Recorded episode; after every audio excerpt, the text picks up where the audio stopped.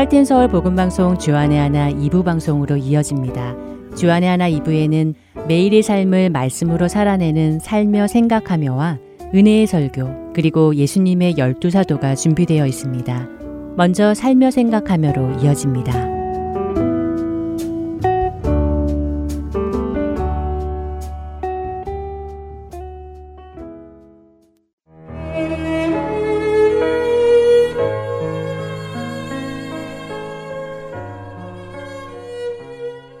2년 동안 우리의 삶의 방식과 삶의 반경을 바꾸어 놓은 코비드 바이러스. 왕관을 닮은 모양에서 코비드라는 이름을 얻었습니다. 성경에는 10가지의 면류관이 나옵니다. 각각의 면류관이 누구를 위한 것인지도 분명하게 설명되어 있습니다. 고린도전서 9장 24절에서 25절에서 주시는 썩지 않는 면류관은 모든 일에 절제하고 경주에서 이긴 자들을 위한 것입니다. 디모데 후서 4장 8절에서 주시는 의의 면류관은 선한 싸움과 달려갈 길을 마치고 믿음을 지키며 주의 재림을 사모하는 자들의 것입니다. 요한계시록 2장 10절과 야고보서 1장 12절에서 주시는 생명의 면류관은 죽도록 충성한 자들과 시험을 참은 자들의 것입니다. 요한계시록 3장 11절에서 주시는 승리의 면류관은 믿음을 굳게 잡아 이긴 자들의 것입니다. 베드로 전서 5장 24절에서 약속하신 영광의 면류관은 고난을 받되 끝까지 견딜 자들에게 주신다고 하십니다. 시편 103편 4절에서 주시는 인자와 긍휼에 관은 속량받은 자들의 것입니다. 바울은 데살로니가 전서 2장 19절에서 20절 사이에서 자랑의 면류관이라고 할 때나 훗날 옥에 갇혀 적은 빌립보서 4장 1절에서 기쁨의 면류관이라고 할 때나 믿는 자에게는 전도의 열매인 너희들이 나의 면류관이라고 고백합니다. 사도 요한은 요한계시록 4장 4절에서 하나님의 영광에 참여한 24장로들이 받았던 것이 요한계시록 4장 10절에서 11절 사이에서 주의 보좌 앞에 경배하며 벗어드릴 금관이라고 기록하고 있습니다. 면류관은 헬라어로 스테파노스인데 승리자에게 주어지는 영광의 상징입니다. 상은 그 상을 주는 기관과 사람의 권위에 따라 가치가 달라집니다. 내게 면류관을 주실 분이 하나님이시니 얼마나 큰 명예요, 기쁨이 될지 상상하는 것만으로 가슴이 벅차오릅니다. 하나님이 주실 면류관을 받을 수 있는 자격을 다시 꼼꼼히 읽어봅니다. 이 땅의 고난을 참고 견디고 이겨야 한다고 하십니다. 오로지 우리가 믿음을 전한 영적 형제, 영적 자매, 영적 자녀들이 우리의 기쁨이요 자랑이요 금관인데 그 또한 예수 그리스도를 다시 뵙는 날 그분을 경배하며 그 발치에 벗어놓아야 한다는 점을 성경은 분명히 밝혀주십니다. 마태복음 27장 27절에서 31절, 마가복음 15장 17절, 요한복음 19장 2절에서 5절에는 빌라도의 관정에서 군인들이 가시나무를 비비틀어 예수님의 머리에 씌우는 장면이 나옵니다. 그렇습니다. 하나님은 당신의 아들 예수에게 가시면류관을 씌우는 것을 허락하셨습니다. 그리고 로마 심판관의 목소리를 통해 보라, 이 사람이로다 말씀하십니다. 예수님의 상처와 슬픔이 보이십니까? 보라 이 사람이로다 선포하는 소리가 들리십니까? 가시 면류관에 찔린 상처에서 흐르는 예수님의 피와 그 순간 예수님의 귓전을 울리던 하나님의 음성을 듣는 분이라면 하나님이 약속하신 면류관을 받기 위해 겪어야 할 세상의 고난이 역설적이지만 합당하게 여겨질 것입니다. 우리 예수님이 그 역설을 삶으로 보여주셨기 때문입니다. 모든 일에 절제하고 경주에서 이기십시오. 선한 싸움과 하나님께서 정하신 달려갈 길을 마칠 때까지 믿음을 지키며 주의 재림을 사모하십시오. 죽도록 충성하십시오. 시험을 참으십시오. 믿음을 굳게 잡아 이기십시오. 고난을 받되 끝까지 견디십시오. 속량 받으십시오. 믿고 전도의 열매를 맺으십시오. 하나님의 영광에 참여하십시오. 주의 보좌 앞에 경배하며 나의 것을 벗어들이십시오. 나의 게으름과 불성실함과 실수에서 온 고난을 포함시키셔도 좋습니다. 또 같은 실수를 반복하셨어도 좋습니다. 하나님이 주실 면류관을 사모하는 여러분에게 마침내 남을 위해 나를 버릴 수 있는 용기와 의지를 허락하실 분이 하나님이시기 때문입니다. 즉시 회개하고 다시 하나님께 나오기만 하십시오. 하나님의 말씀대로 살고 가시면류관을 받으신 예수님이 가시면류관 같은 삶을 택할 때 모든 경주의 끝에서 하나님이 씌워주실 영생의 면류관을 우리에게 보이십니다. 오늘 우리에게 주어진 또 하루, 새로운 한 해, 결단하고 돌아선 길을 다시 밟을 것인지, 충만한 기쁨으로 하나님의 음성을 좇을 것인지, 삶의 순간순간 만나는 노란 신호등 앞에서 다시 묻는 2022년 1월입니다.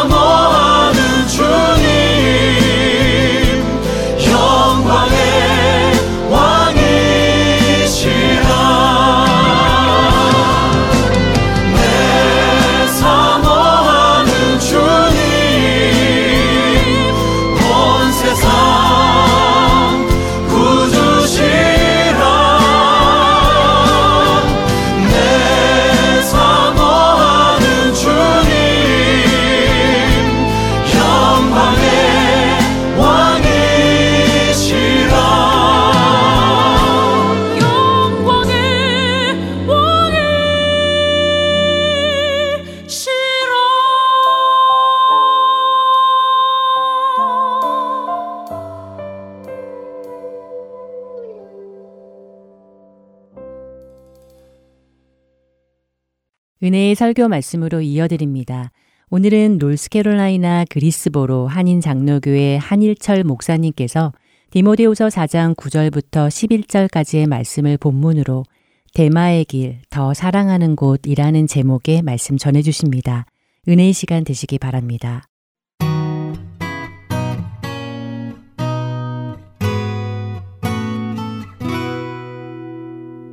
대마의 길, 더 사랑하는 곳으로 란 제목으로 오늘 본문이 주어집니다.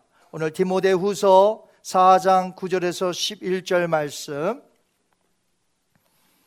찾으신 줄 알고 우리 다 같은 음성으로 같이 읽습니다. 시작. 너는 어서 속히 내게로 오라.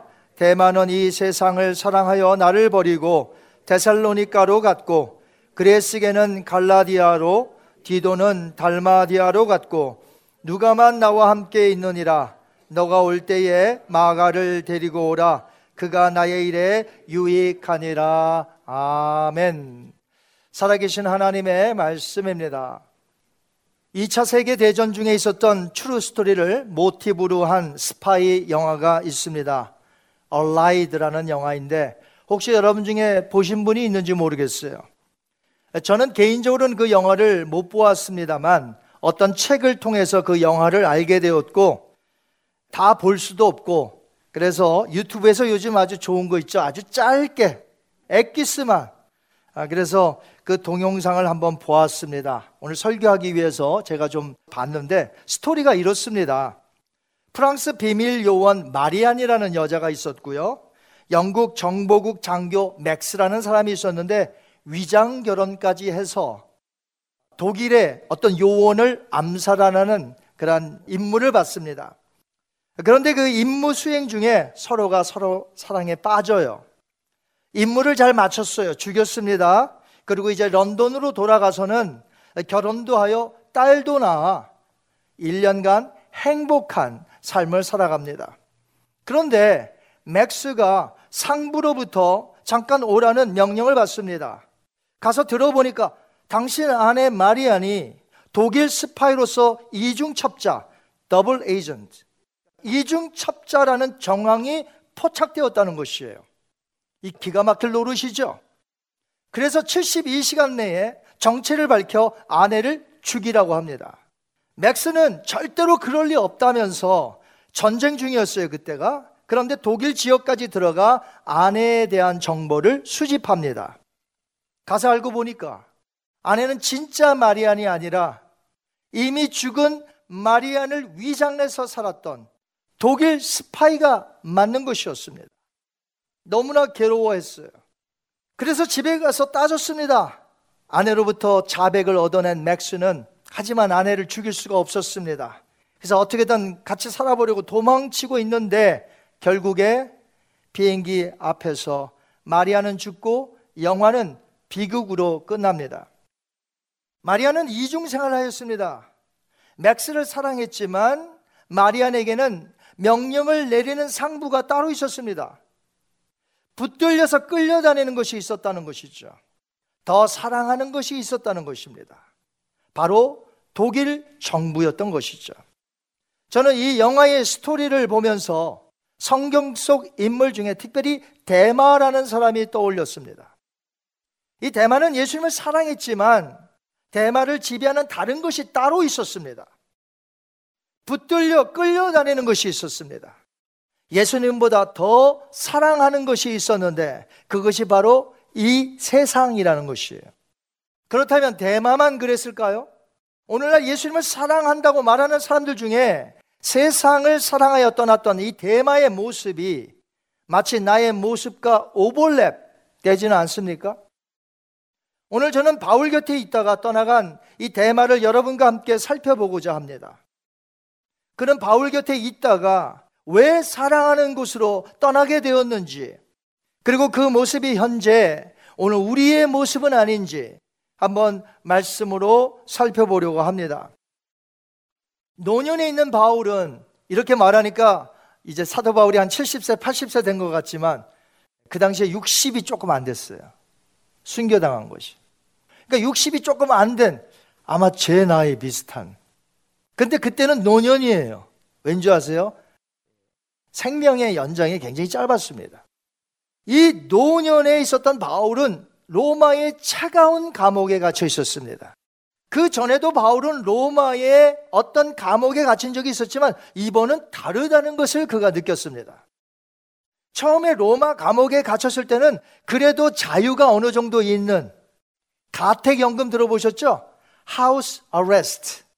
어떤 집에 그냥 있는 거예요. 나가진 못해요. 하지만 돈이 좀 있으면 어떤 사람을 잠시 세워놓고 잠시 몇 시간 나갈 수 있어요. 그것도 가끔은 안 되지만. 여하튼 자유가 조금 있는 가택연금 2년 동안 그런 생활을 했습니다. 자, 그런데 2년이 지나자 죄가 없다며 풀려났습니다. 하지만 디모데서를 쓸 때는 달라요. 저희 성지순례 팀이 그 디모데 후서를 썼던 그 감옥에 갔습니다만 차가운 감옥이었습니다. 그 당시에 왜 붙잡혔을까? 크리찬에 대한 이 네로 황제의 핍박이 매우 컸었는데요. 그때 복음을 전하다가 붙잡힌 것입니다. 그래서 지금 차디찬 감옥에 갇히게 된 것이에요. 바울은 자신의 죽음이 곧 임박했음을 느끼면서 지금 디모데 후서를 써서 보낸 것이죠. 우리가 신앙인들을 살펴볼 때에 자주 오해하는 것이 있습니다. 여러분 오해하면 안 돼요. 무엇을 우리가 오해하냐면 성경에 나타난 신앙의 인물들을 생각할 때에 우리와는 전혀 다른 위대한 영웅으로 본다는 것이에요. 그러나 여러분, 그들도 우리와 똑같은 사람들입니다. 우리와 같은 갈등, 고민, 고뇌, 염려, 어려움이 있어요. 외로움이 있어요. 로마 감옥에 다시 갇힌 이 노사도 바울이 얼마나 외롭고 쓸쓸했겠습니까? 그래서 4장 9절에 보니까 뭐라고 되어 있냐면 너는 어서 속히 내게 오라. 바울이 처한 환경에서 그의 인간적인 고독함과 쓸쓸함으로 인해서 이 디모데의 로마 방문을 적극적으로 요청하고 있는 것입니다. 근데 21절에 보면 또 나와요. 또 언급했어요. 뭐라고 돼 있죠? 너는 겨울 전에 어서 와라. 디모데와 교제를 나누고 교회를 위한 겉면의 말을 하려고 했던 것도 있지만 무엇보다도 바울이 인간으로서 느끼는 고독함과 외로움이 있었다는 것이에요. 4장 9절에 다음에 나오는 10절에 보시면 바울의 말을 통해서 그의 심정을 우리가 충분히 알 수 있습니다. 한번 우리 10절 같이 읽습니다. 시작. 대만은 이 세상을 사랑하여 나를 버리고 데살로니카로 갔고 그레스게는 갈라디아로 디도는 달마디아로 갔고 누가만 나와 함께 있느니라. 아멘. 자, 바울은 대마, 그레스게 그리고 디도 이렇게 세 사람을 언급하면서 그들의 떠난 자리가 너무나 컸기에 디모데를 향하여 애타게 지금 오라고 초청하는 것이에요. 즉 노년의 외로움과 쓸쓸함이 크게 작용되었던 것입니다. 이처럼 위대한 사도인 바울도 우리처럼 나이가 들어감에 따라 주변에 사람들이 점차 떠나가자 외롭고 쓸쓸하고 무척이나 삶이 힘들었던 것 같아요. 위대하게 보이는 자라 할지라도 그 안을 자세히 우리가 들여다보면 모두 연약하고 모두 외로워하고 쓸쓸함을 느끼는 사람들이었다는 것이죠. 여기서 뭐 몇 시간만 가면 펜실베니아 주가 있는데 거기에 랭크스터에 위치한 극장. 아마 우리 교회도 그때 단체로 한 40여 명 가신 것 같은데 이 매년 성경 인물에 대한 선극을 합니다. 새로운 것을 하기도 하고 예전에 했던 것을 다시 하기도 하고 매년 바뀌어요. 제가 가서 성극을 볼 때마다 좋아하는 이유가 있습니다. 물론 방대한 그 스케일도 크지만 무엇보다도 스토리의 성경의 위대한 인물의 그 고뇌, 그 갈등, 이런 것을 깊이 다루었다는 것이에요. 물론 성경에는 그런 내용이 없어요. 중요한 것들만 기록을 했지요. 그러나 그때의 그 소식을 들었을 때에 그 사람이 가졌을 그 고뇌, 어려움, 외로움, 쓸쓸함, 이런 것들을 아주 잘 묘사한 것이 바로 이 성극의 특징입니다. 얼마든지 충분히 그럴 수 있잖아요. 그렇죠? 없는 얘기를 하는 게 아니라 충분히 인간으로서 그런 고뇌와 갈등을 가질 수 있는 것을 아주 디테일하게 표현했다는 것이죠. 성경에 나오는 인물들이 전부 시대의 영웅 같고 우리와는 전혀 다른 사람 같이 보일지언정 알고 보면 우리와 전혀 다를 바가 없는 연약한 사람이었다는 것이죠. 물론 그들은 그런 감정에 있으면서도 끝까지 주님을 신뢰하여 승리했던 자였던 것을 우리가 알 수 있습니다. 이미 말씀을 드린 대로 노년의 사도 바울은 옆에 있던 세 명이 그의 곁을 떠나 무척이나 외롭고 쓸쓸했습니다. 바울은 자신의 곁을 떠난 세 명의 이름을 밝혔습니다. 그런데 두 명에 대해서는 그들이 떠난 이유와 목적에 대해서는 말하지 않고 그냥 어디 어디로 갔다라고만 말을 했어요. 볼까요? 그레스게는 어디로 갔어요? 갈라디아로. 디도는요? 달마디아로 갔고 왜 갔는지는 없어요. 그냥 간 장소만 얘기해. 그래서 학자들은 말하기를 그레스게와 디도 두 명은 아마도 바울이 어떤 명령을 내려서 그 임무를 수행하기 위하여 각자 맡은 곳으로 떠났을 것이다. 이렇게 거의 모든 학자가 말하고 있습니다. 사명을 받아 떠났지만 그래도 떠난 거잖아요. 그래서 바울은 그들이 떠나자 외롭고 쓸쓸했습니다. 그런데 아무 사명도 받지 않았던 이 대마까지 바울 곁을 떠난 것이에요. 그럼 대마는 왜 떠났을까요? 그 이유를 바울이 여기 분명히 말했습니다. 다른 사람에게는 왜 떠나는지 목적이 없지만 이 대마는 분명히 밝혔다는 것이에요. 한번 같이 읽을까요? 대마는 이 세상을 사랑하여 나를 버리고 데살로니카로 갔고 바울은 분명히 말했습니다. 대마가 이 세상을 사랑하여 나를 버리고 떠났다. 얼마나 외롭고 쓸쓸했을까요? 이 세상으로 번역된 이 헬라어 단어는요, 톤닌 아이오나라는 말인데, 이게 문자적으로요, 현재의 시대 또는 현실 세상이라는 뜻이에요. 구체적으로 말하자면, 하나님의 복음을 사랑하여 고난을 받기보다는 자기 자신을 사랑하고 쾌락을 쫓아 살게 하는 세상으로 갔다는 뜻이에요. 우리나라 속담에 긴 병에 무엇이 없다? 효자 없다. 아, 효자인 줄 알았더니 부모님이 긴 병에 들어가니까 이거 발길을 끊었어. 잘 오지 않아.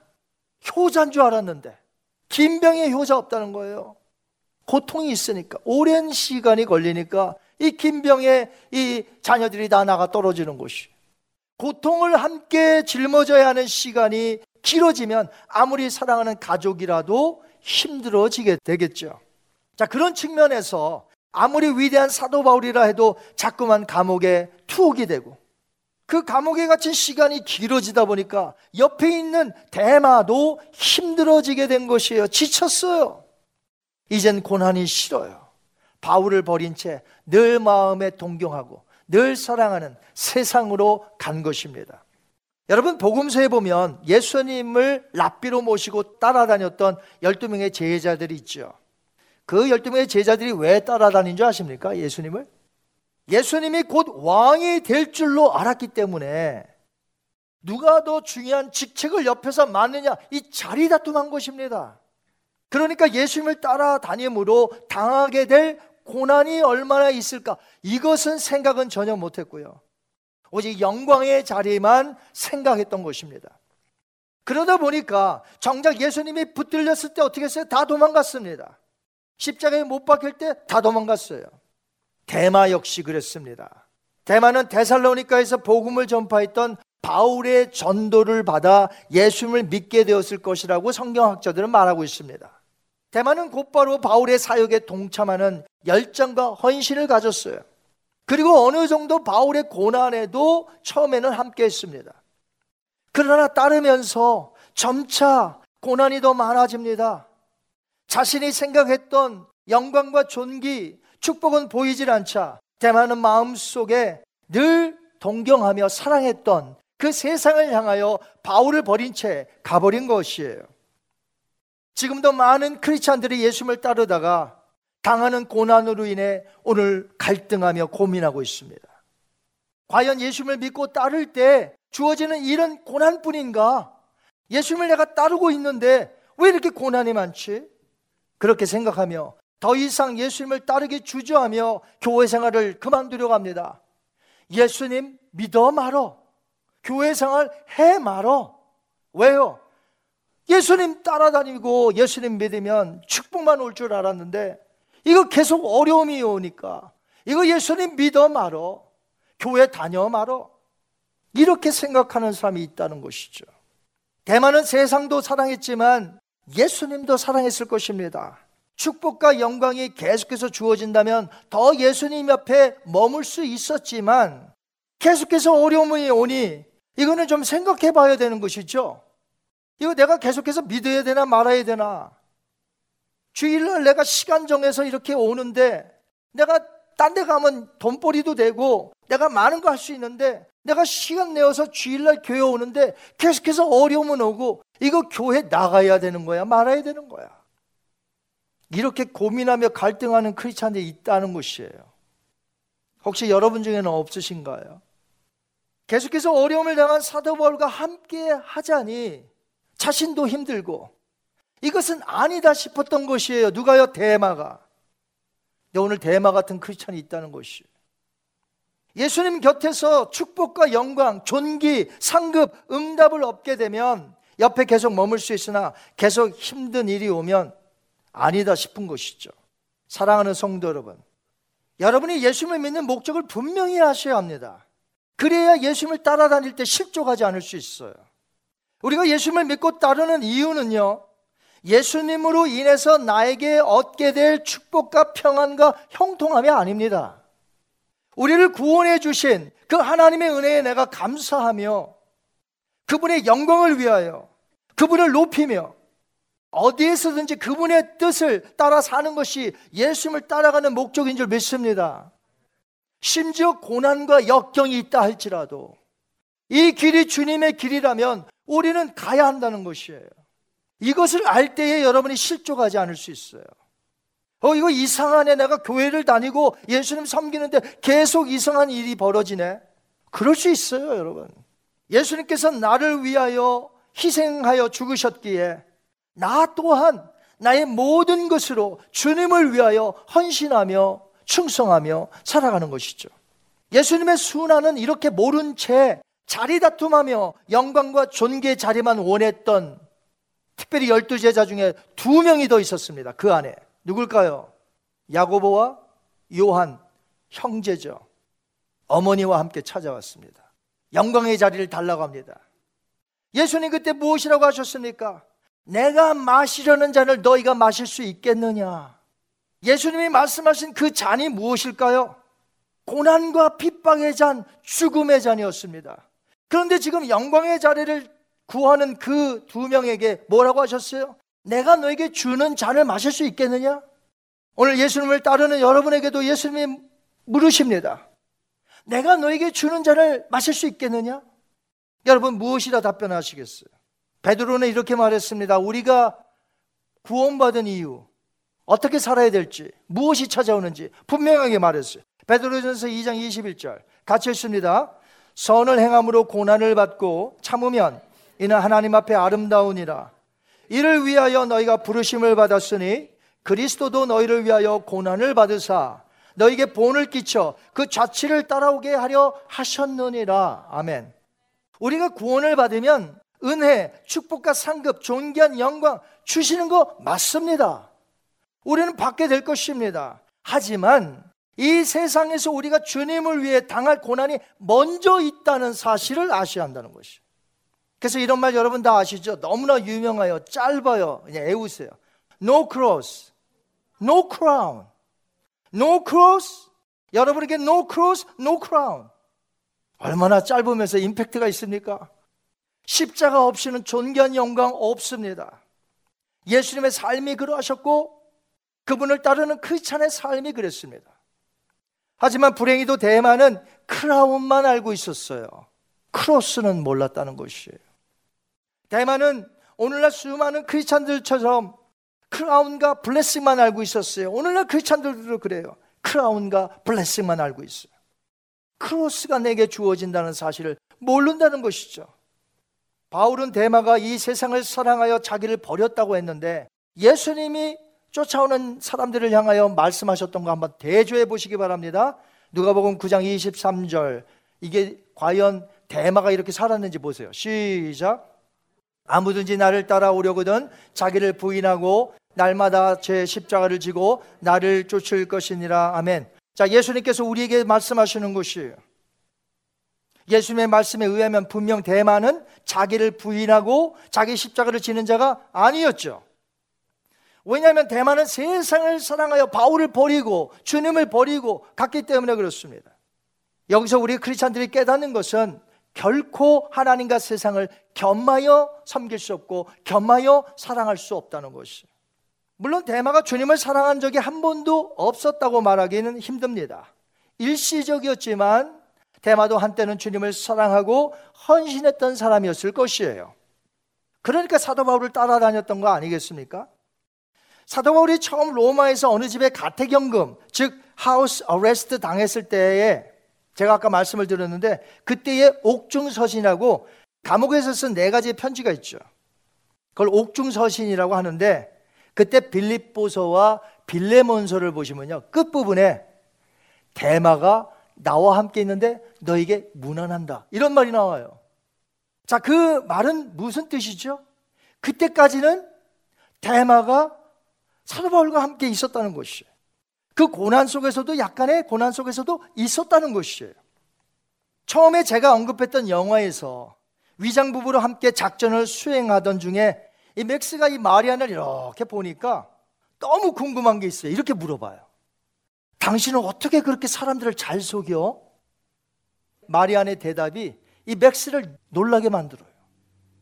진심으로 하니까 진심으로 하면 다 통해. 마리아는 사람들에게 들키지 않게 하여 그 시간에 맥스와 위장 부부, 부부다 그러면 진짜 부부같죠. 진심으로. 스파이 일도 진심으로. 남편과 함께 있을 때도 진심으로. 독일 정부의 명령을 따르면서도 말이죠. 저는 대마도 한때 그랬다고 봐요.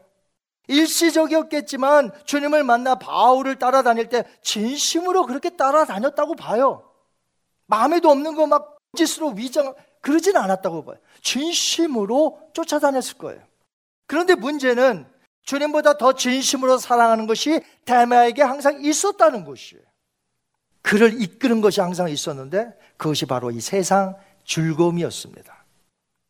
왜 세상을 사랑하면 안 될까요? 크리스천들이. 여러분 세상을 사랑하면 안 됩니다. 세상은 그저 주님의 명령에 따라 살아가는 것이지 세상을 사랑하면 안 돼요. 사도 요한이 아주 잘 표현했습니다.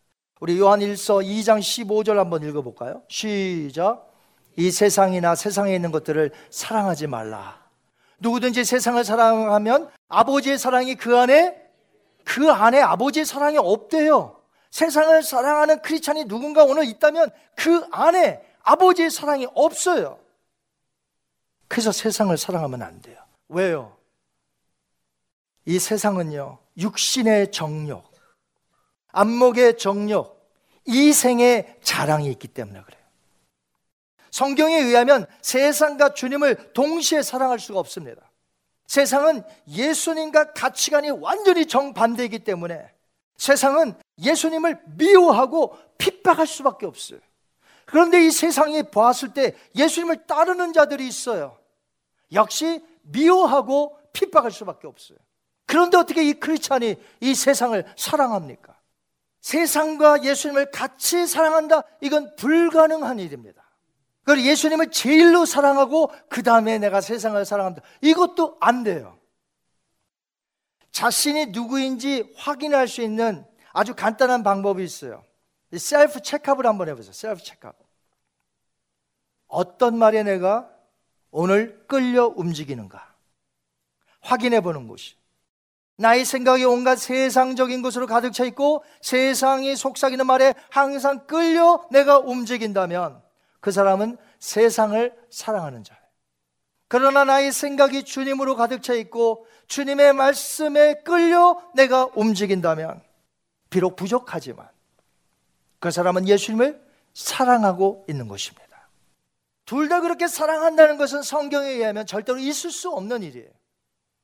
대만은 바울이 어떻게 되든 상관없었습니다. 버려두고 세상을 사랑하여 떠났습니다.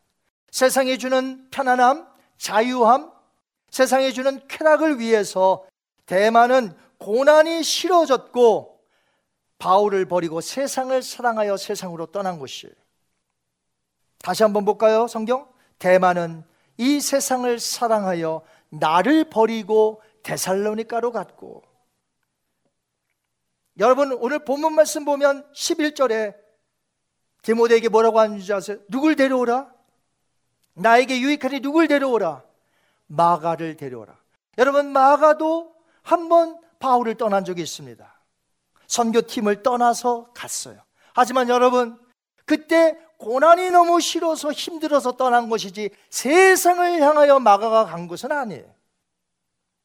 그래서 마가는 지금 유익한 거예요. 마가를 데려와라. 저가 나에게 유익한 자니라.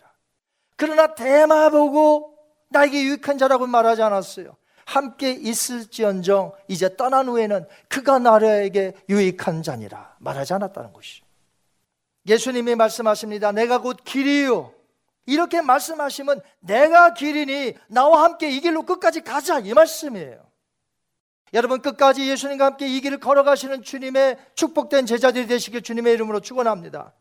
우리 보고 어떤 길인지 머릿속에 알고만 있으라는 게 아니에요. 내가 곧 길이니 이 길로 가자 같이 언제 끝까지 끝까지 걷다 보면 길은 뭐가 나오죠? destination 목적지가 나오잖아요.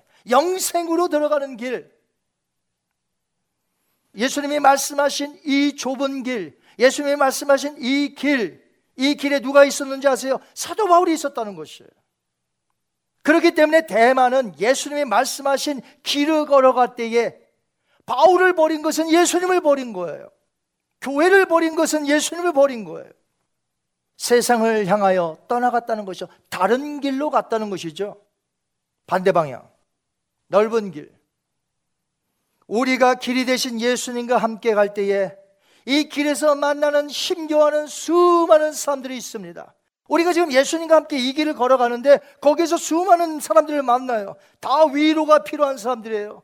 외롭고 쓸쓸하고 정신적으로 문제 있고 육체적으로 문제 있고 오늘 소망 없이 절망 가운데 살아가는 수많은 사람들이 우리가 걸어가는 이 길 속에 본단 말이죠. 선한 사마리아인의 비유를 주신 것이나 임금이 오셔서 양과 염소를 나누셨을 때 하셨던 말씀 옥에 갇히거나 먹을 것이 없거나 입을 것이 없는 자들에게 행하지 않는 자들. 염소 때죠. 불의한 자들. 우리에게 주신 말씀 선을 베풀고 위로하는 말씀 그래서 주신 것이에요. 그렇습니다. 우리는 위로의 사역을 해야 될 줄 믿습니다. 그리스도의 복음으로 그리스도의 사랑으로 위로하는 사역. 제가 여러 선교사님들을 만나서 가장 힘든 것이 무엇이냐고 물어봐요.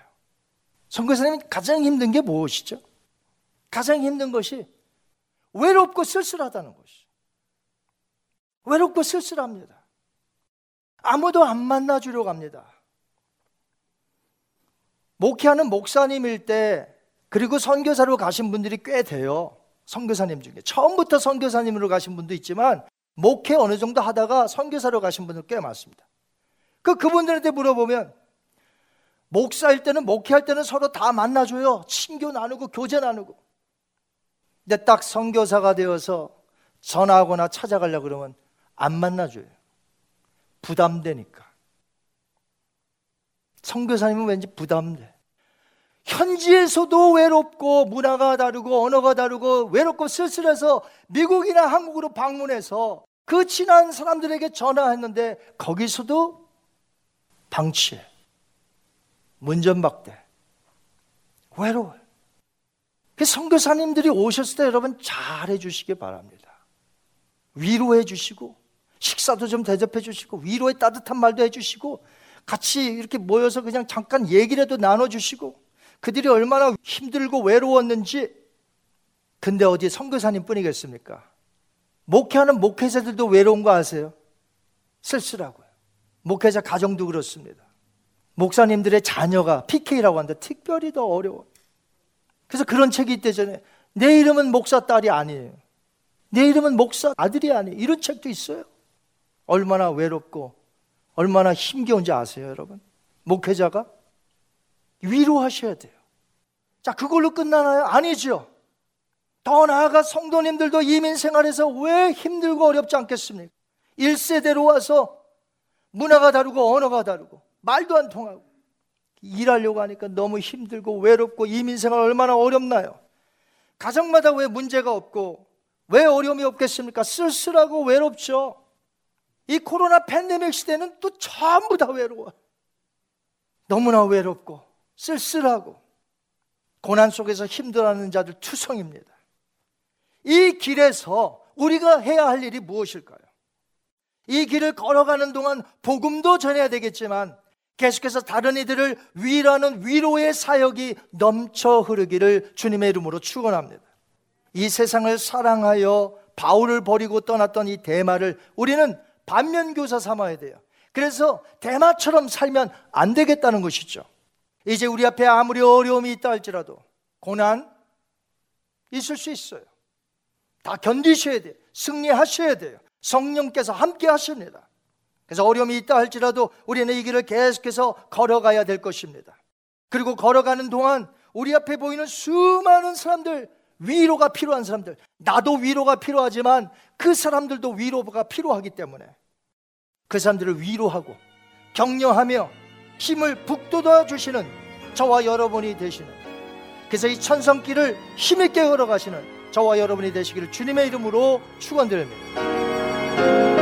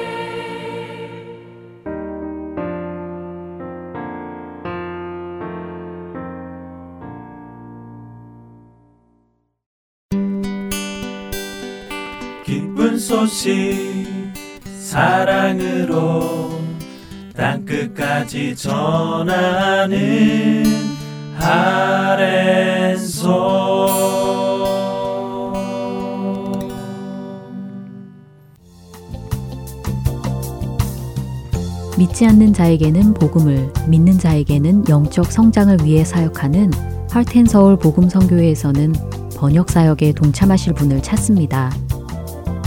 그동안 방송된 한국어 방송의 원고를 영어로 번역하는 자원봉사입니다.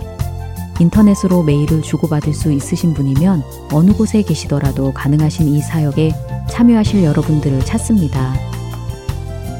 번역 자원봉사자에 대한 문의는 본 방송사 전화번호 602-866-8999로 연락 주시거나 이메일 주소 heartandsoul.org at gmail.com으로 문의해 주시면 되겠습니다.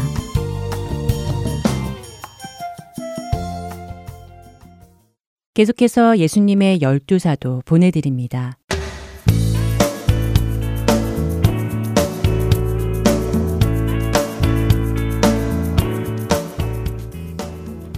할텐서울 복음방송 청취자 여러분 안녕하세요.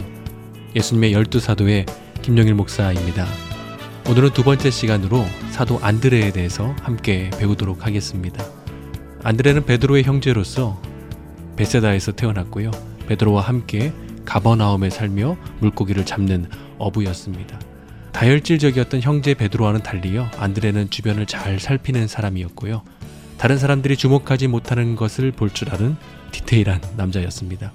남들이 미처 보지 못하는 것을 잘 볼 줄 아는 그런 좋은 안목 때문이었을까? 그는 예수님을 따르는 첫 번째 제자이기도 합니다. 오늘은 예수님의 사도 안드레에 대해서 함께 살펴보면서 주님께서 주시는 영적 교훈을 함께 받도록 하겠습니다. 첫 번째, 우리는 예수님의 말씀을 사모해야 합니다. 본래 안드레는 침례 요한, 세례 요한의 제자였습니다. 안드레는 요한이 예수님을 가리켜 세상 죄를 지고 가는 하나님의 어린 양이다 라는 말을 듣고 예수님을 찾아갑니다. 그 모습을 보신 예수님께서 안드레에게 물으십니다. 요한복음 1장 38절입니다. 예수께서 돌이켜 그 따르는 것을 보시고 물어 이르시되 무엇을 구하느냐 이르되 라비여 어디 계시오니까 하니 랍비는 번역하면 선생이라. 사랑하는 여러분, 만약 예수님께서 여러분에게 무엇을 구하느냐, 무엇을 원하느냐, 네 소원이 무엇이냐라고 물으신다면 무엇이라고 대답하시겠습니까? 주님, 저의 연약한 건강 치료하여 주시옵소서. 주님, 저의 자녀들을 인도하여 주시옵소서. 주님, 저희 비즈니스가 어려움 당치 않게 해 주시옵소서. 주님 제가 가지고 있는 이 주식 그래프가 좀 올라가게 하여 주시옵소서. 안드레 입장에서 생각해 보면요. 그는 베드로와 함께 어부 비즈니스를 하고 있었습니다. 그래서 어쩌면 그가 이 어부 비즈니스가 잘 되기를 바라는 소원이 있었을지도 모릅니다. 아니면 형제 베드로의 장모님이 좀 많이 아프셨잖아요. 그러니까 가족의 건강이 제일 먼저 떠올랐을지도 모릅니다. 만약 그가 결혼을 안 한 노총각이었다면 결혼을 생각했을 수도 있습니다. 그런데 예수님께서 네가 무엇을 구하느냐라는 질문에 안드레가 이렇게 대답합니다. 라비여 어디 계시오니까? 다소 좀 이상한 대답이죠.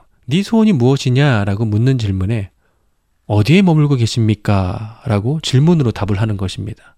그런데 이것은 질문인 동시에 그의 정확한 대답이었습니다. 안드레는 예수님이 어디에 머물고 계시는지를 알고 싶었습니다. 예수님의 숙소가 어디인지 알아서 예수님의 말씀을 지속적으로 듣고 싶었던 것입니다. 예수님과 더 깊이 사귀고 싶고, 더 깊이 알고 싶고, 그분 앞에서 그분의 말씀을 생생히 듣고 싶어 하는 열망이 있었습니다.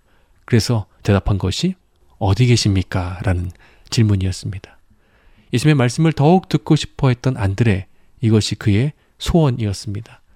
안드레가 예수님 곁에서 그분의 말씀을 듣고 싶었던 것이 그의 소원이었던 것처럼 오늘날 우리도 예수님의 말씀을 사랑하고 그분의 말씀을 사모해야 합니다. 저의 첫째 아이가 태권도를 배우고 있는데요. 처음 이제 화이트 벨트일 때 태권도를 배우다 보니까 이 화이트 벨트가 점점 때가 타기 시작을 했습니다. 그래서 조만간 이 벨트 세탁을 좀 해야겠다라고 생각을 했는데요. 태권도 선생님께서 벨트가 더러워진 것을 보시면서 원래 벨트는 세탁하는 것이 아니었습니다. 라고 얘기를 하시더라고요. 예전에는 벨트가 하얀 띠 하나였고 수련생들이 긴 시간 동안 훈련하면서 하얀 띠에 땀도 묻고 먼지도 묻고 하면서 하얀 띠가 점점 때가 타기 시작을 하는 것입니다.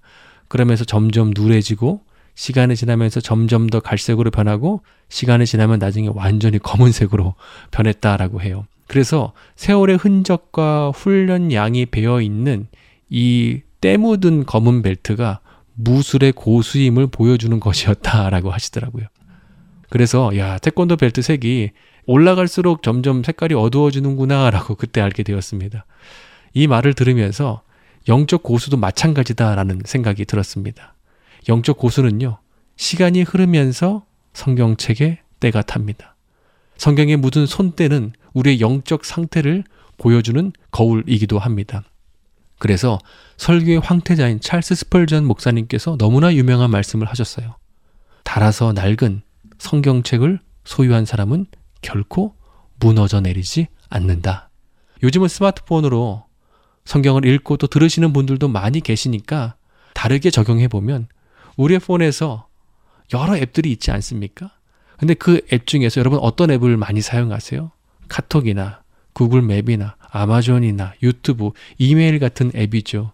그런 앱만큼 성경 앱을 매일매일 자주 열면서 성경을 읽고 들었으면 좋겠습니다. 성경 앱을 열어서 성경을 읽고 말씀을 들으시면서 예수님과 더욱더 친밀해지는 하루하루가 되기를 소망합니다. 몇 년 전에 소확행이라는 말이 유행했습니다.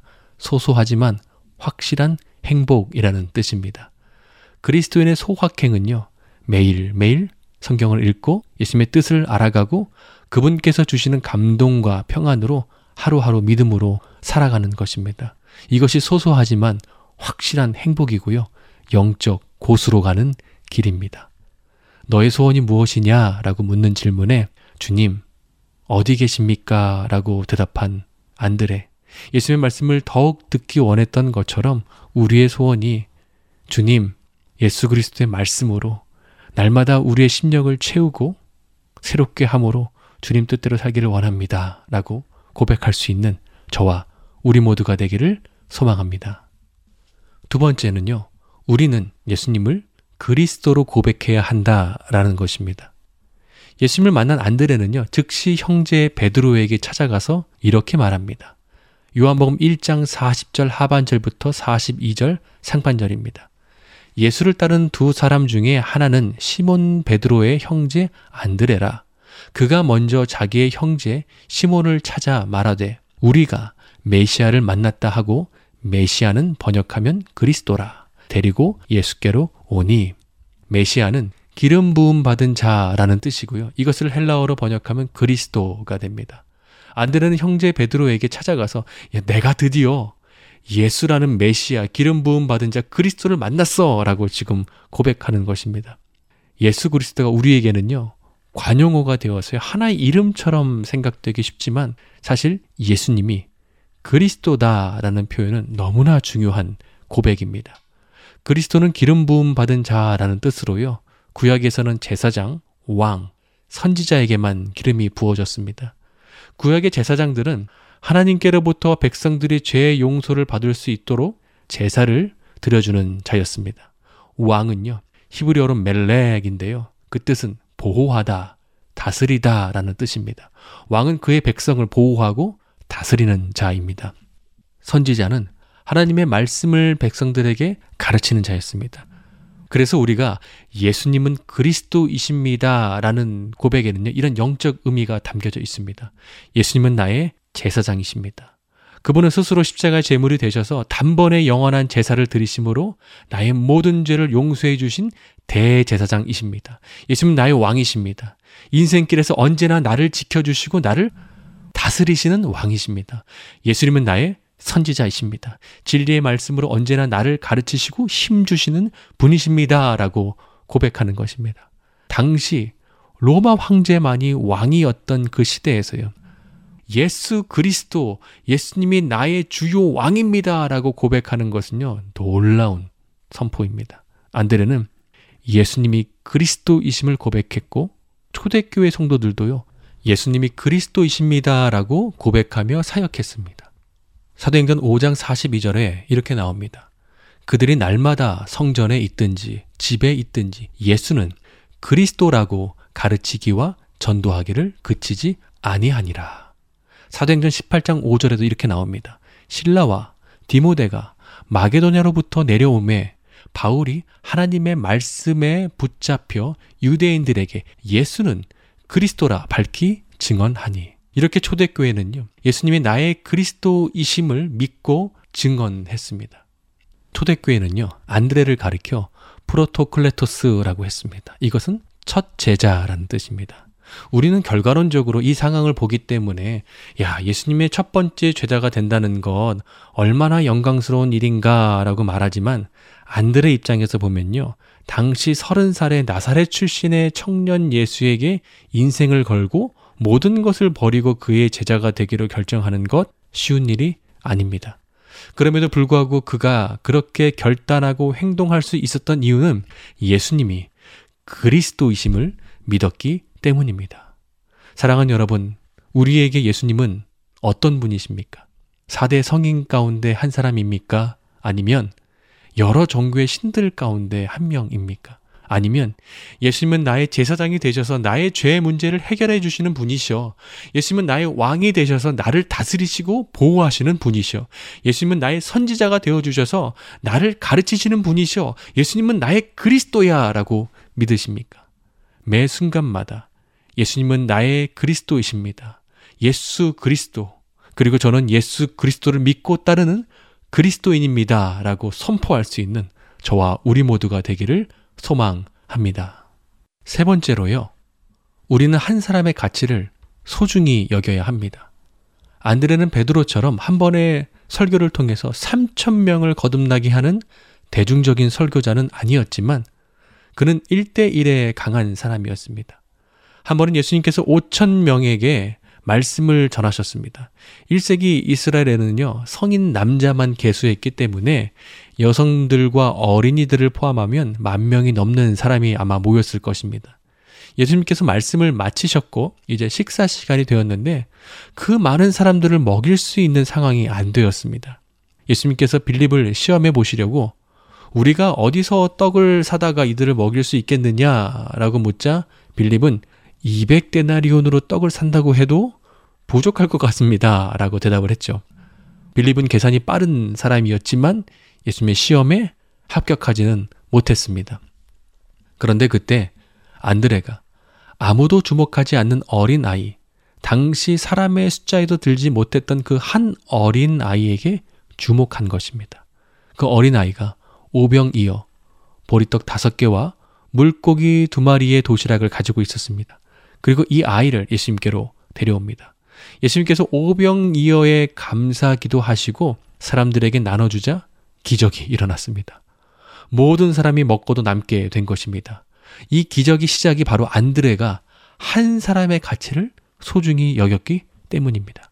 한 번은 헬라인들이 예수님을 만나고 싶어 해서 헬라식 이름을 가진 빌립에게 먼저 찾아가서 예수님 뵙기를 청합니다.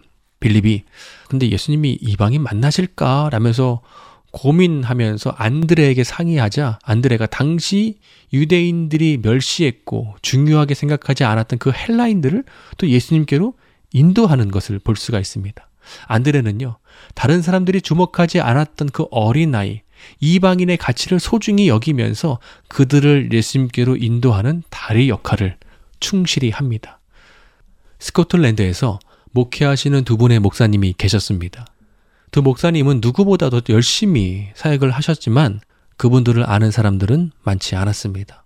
어느 날 두 분이 만나서 이야기를 나누게 되었습니다. 먼저 한 목사님이 사실 저는 지난 3년 동안 사역을 했지만 진정한 의미에서 거듭난 성도는요, 아직 한 사람밖에 얻지 못했습니다.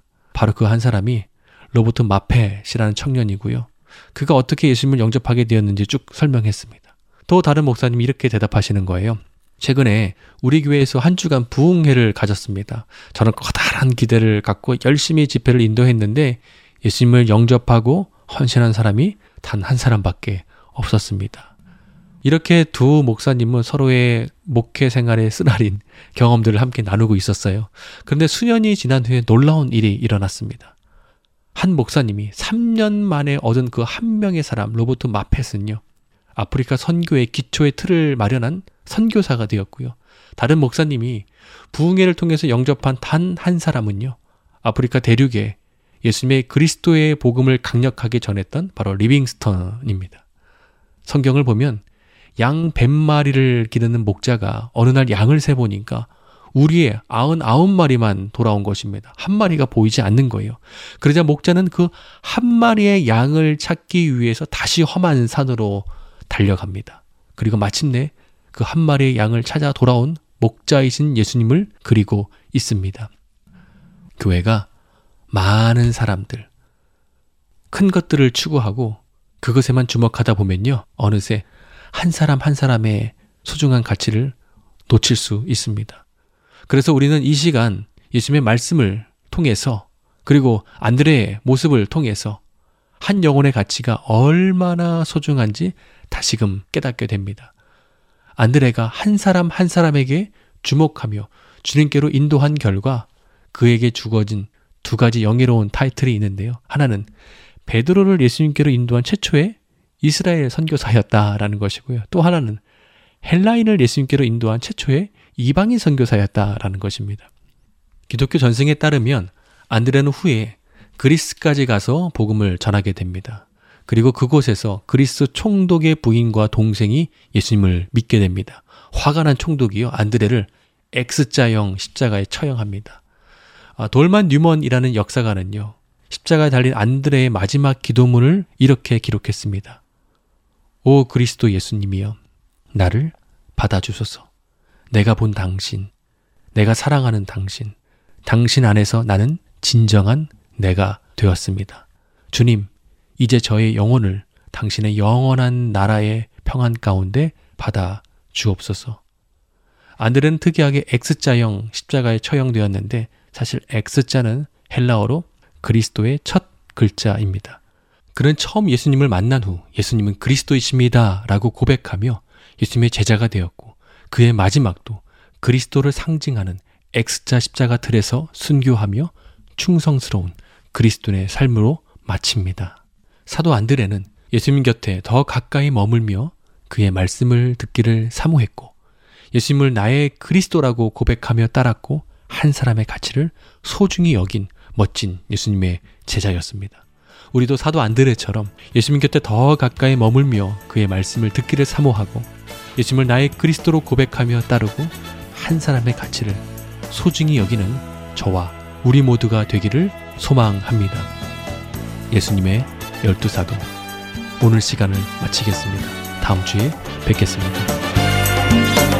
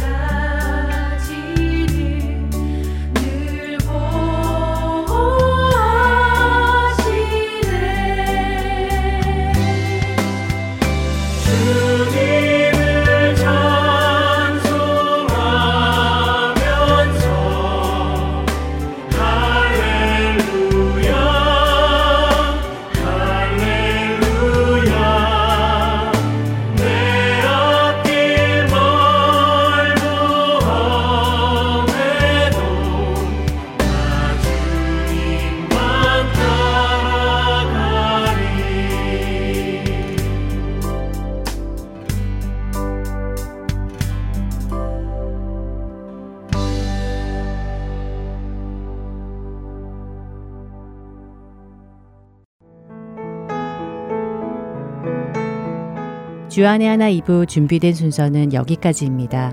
계속해서 주안의 하나 3부로 이어집니다. 주님의 말씀을 더 알아가는 시간 되시기 소망합니다. 저는 다음 시간에 뵙겠습니다. 안녕히 계세요.